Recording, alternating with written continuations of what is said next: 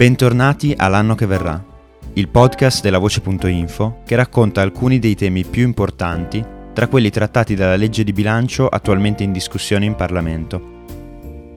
Nel primo episodio abbiamo parlato di pensioni e previdenza sociale con la professoressa Elsa Fornero, mentre questa settimana parleremo di reddito di cittadinanza con il professor Massimo Baldini. Se avete commenti o suggerimenti, Fatecelo sapere tramite i nostri canali social o alla mail desk chiocciola. Io sono Massimo Taddei e questo è il secondo episodio dell'anno che verrà.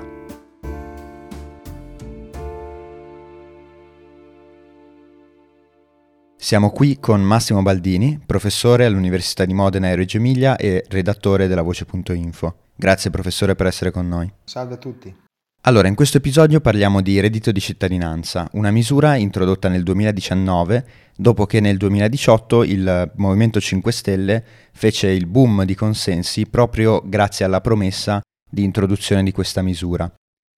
Il reddito di cittadinanza era stato sponsorizzato come una misura di contrasto alla povertà attraverso, diciamo, due canali. Da una parte un sostegno al reddito fino a 780 euro al mese per garantire la sussistenza, garantire la sopravvivenza in condizioni dignitose per i beneficiari della misura, dall'altra un percorso di reinserimento all'interno del mercato del lavoro che permettesse di uscire in maniera permanente dalla povertà. Sappiamo che la parte sul lavoro è stata in gran parte irrealizzata e il reddito di cittadinanza non ha aiutato moltissime persone a trovare lavoro. Com'è andata invece dal punto di vista della eliminazione o comunque della riduzione della povertà? Sì, grazie, grazie Massimo, ma eh, diciamo, penso che tutti ricordino quando eh, il reddito di cittadinanza è stato approvato dal governo nel marzo di due anni fa, del 2019, che alcuni esponenti politici dell'attuale governo si spinsero a dire che la povertà sarebbe stata abolita così con uno slancio di ottimismo che poi ovviamente si è rivelato in parte infondato, un po' perché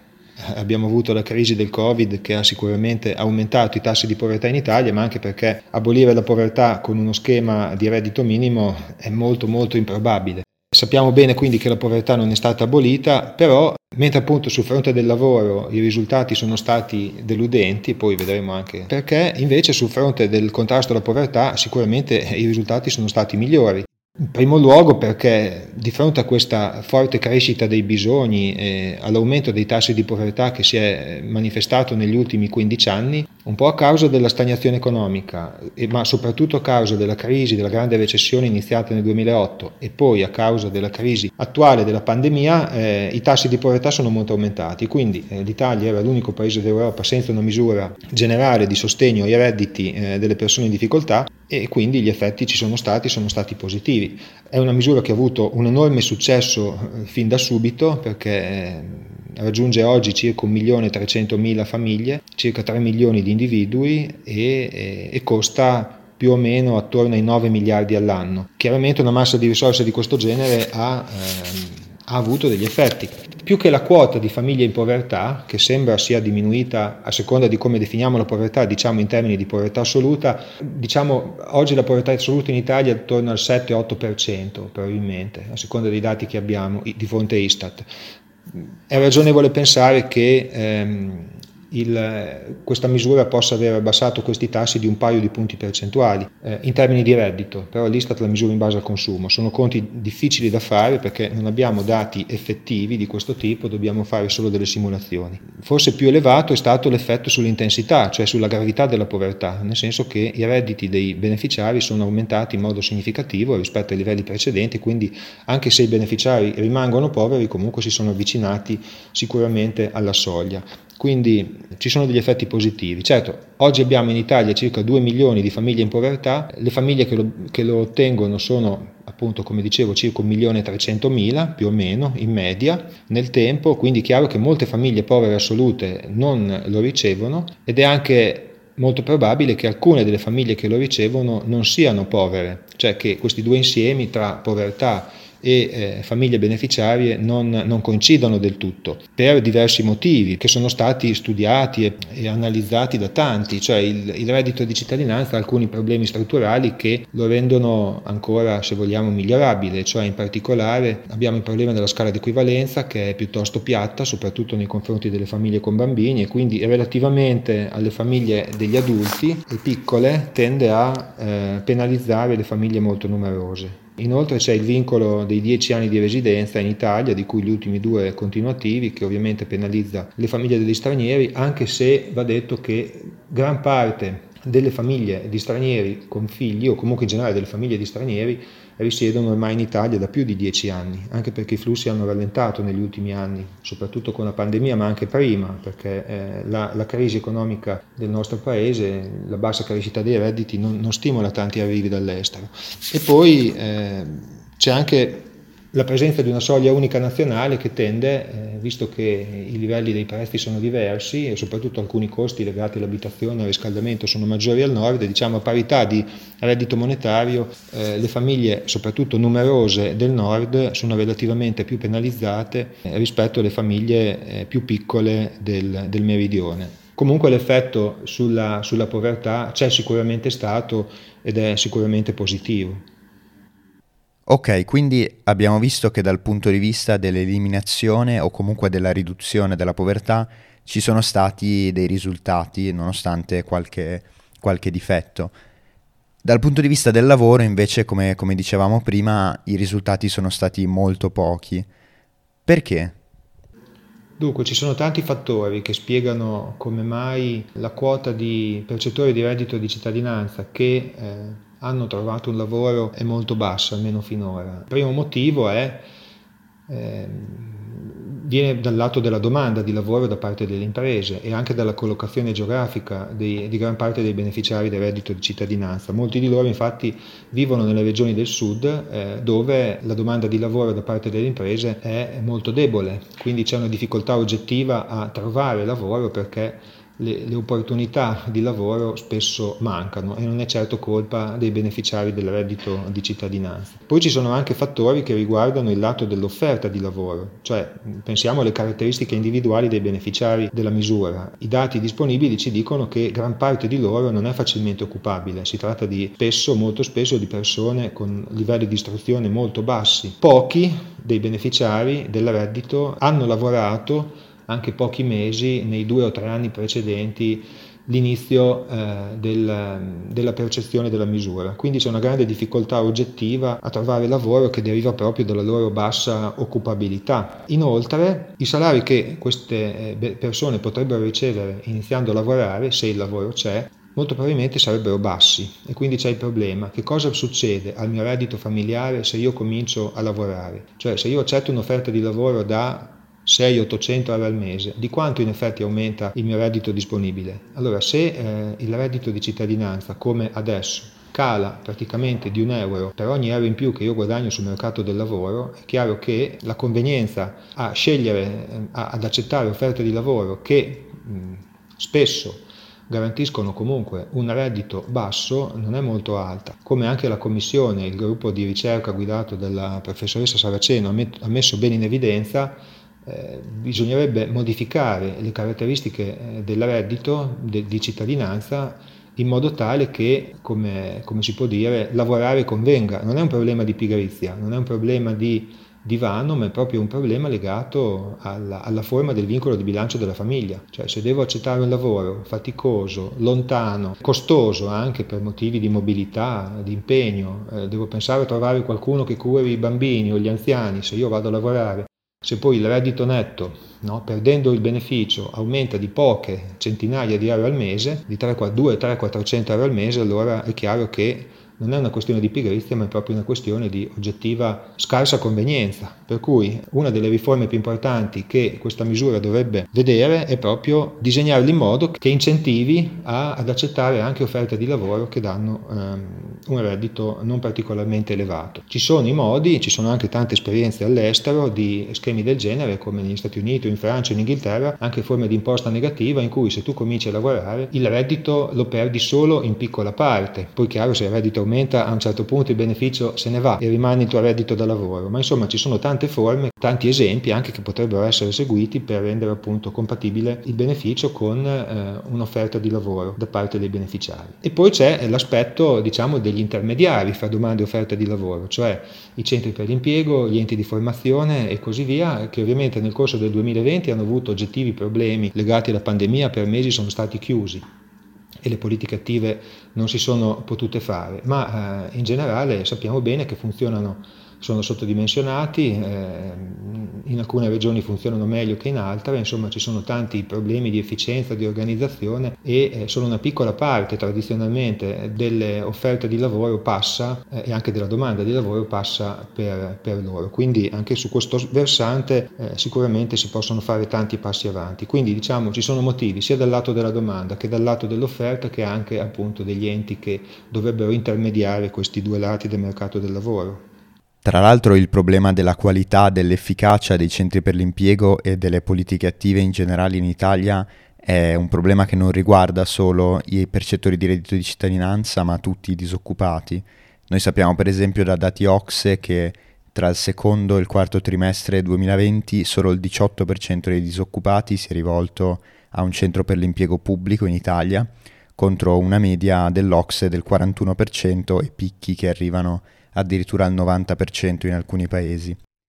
Eh, nella risposta di prima stava già anticipando un po' la domanda che sto per farle, che riguarda in particolare le modifiche che sono state fatte a reddito di cittadinanza di recente dal governo, tra l'altro senza aspettare il parere della commissione scientifica per la valutazione del reddito di cittadinanza che il governo stesso aveva creato. Volevo chiederle quali sono le principali modifiche che sono state fatte alla misura appunto per correggere alcuni dei problemi di cui abbiamo già parlato, quanto sono effettivamente efficaci e soprattutto si poteva fare di meglio?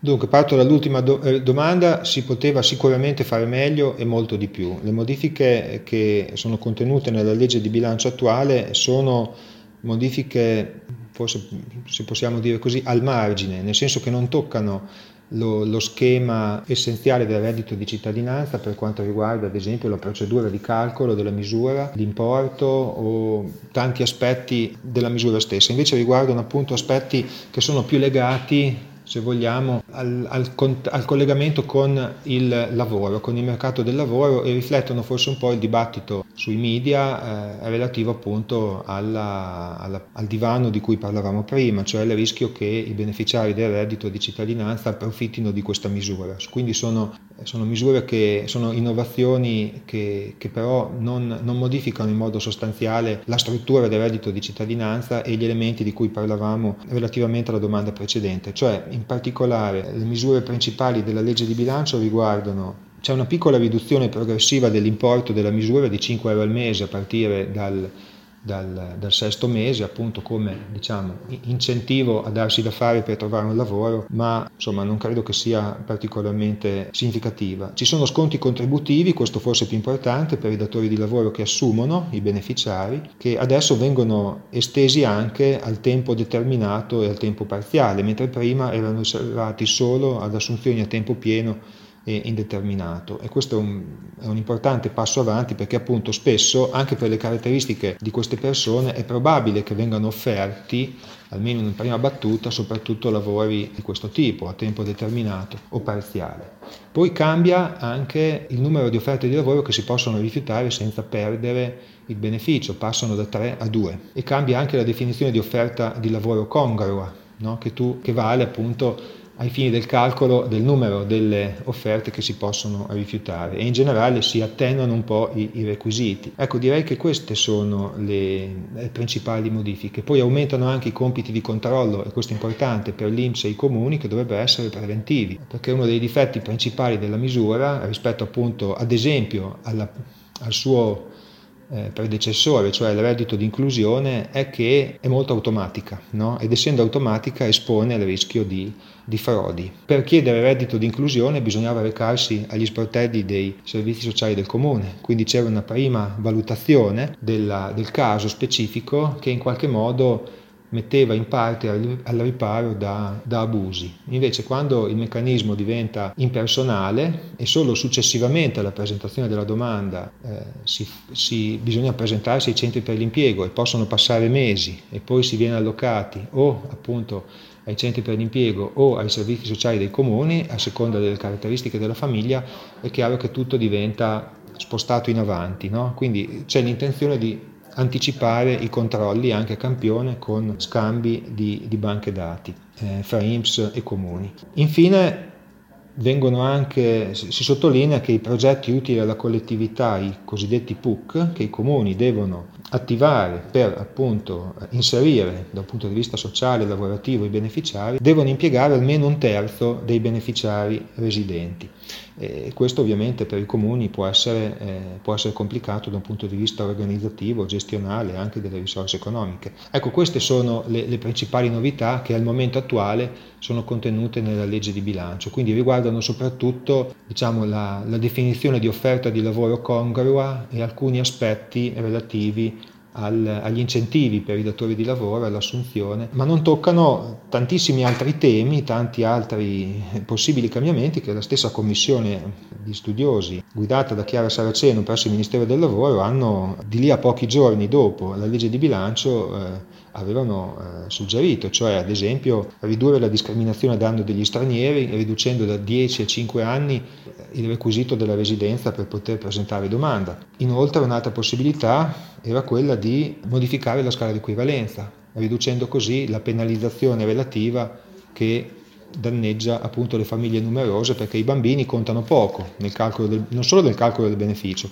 ma anche per defi, determinare l'accesso alla, alla misura stessa. E poi il punto fondamentale forse è diminuire l'aliquota marginale effettiva, che adesso è praticamente del 100%, cioè come dicevamo prima, per ogni euro in più di reddito da lavoro che tu eh, cominci a guadagnare, perdi, non subito per la verità, ma appena rifai la dichiarazione ISE, perdi un euro. Prima ne perdi però solo 80, 80 centesimi, che comunque non sono pochi. Il governo inizialmente aveva introdotto, sembra, aveva promesso, anzi, lo stesso Draghi in una conferenza stampa aveva promesso una misura del genere, cioè di rendere il lavoro più conveniente, però poi nella legge di bilancio questo non c'è, questa innovazione non c'è, probabilmente per una questione di costi, anche se poi forse eh, non costerebbe tanto, no? perché anche una maggiore occupazione dei, dei beneficiari in prospettiva dovrebbe determinare un'uscita maggiore dalla, dalla povertà e quindi un minor bisogno di spendere per questo tipo di, di sussidi.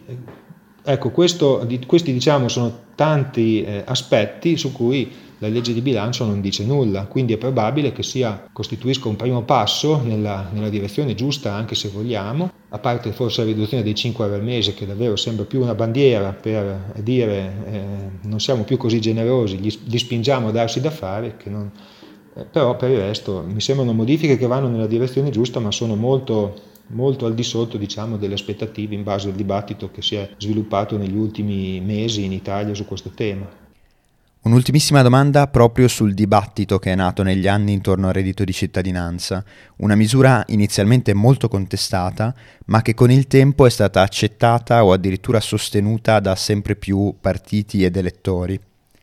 Sappiamo che il Movimento 5 Stelle ha sostanzialmente dimezzato i propri consensi rispetto alle elezioni del 2018 e che ehm, alle prossime elezioni probabilmente il peso politico in Parlamento del partito sarà molto inferiore rispetto a quello della diciottesima legislatura. Viene quindi da chiedersi se il reddito di cittadinanza riuscirà a sopravvivere al declino del Movimento 5 Stelle oppure se si sarà trattato solo di uno strumento, di una fase del nostro sistema di welfare. Cosa possiamo aspettarci? Il reddito di cittadinanza riuscirà a sopravvivere in futuro, magari con un altro nome?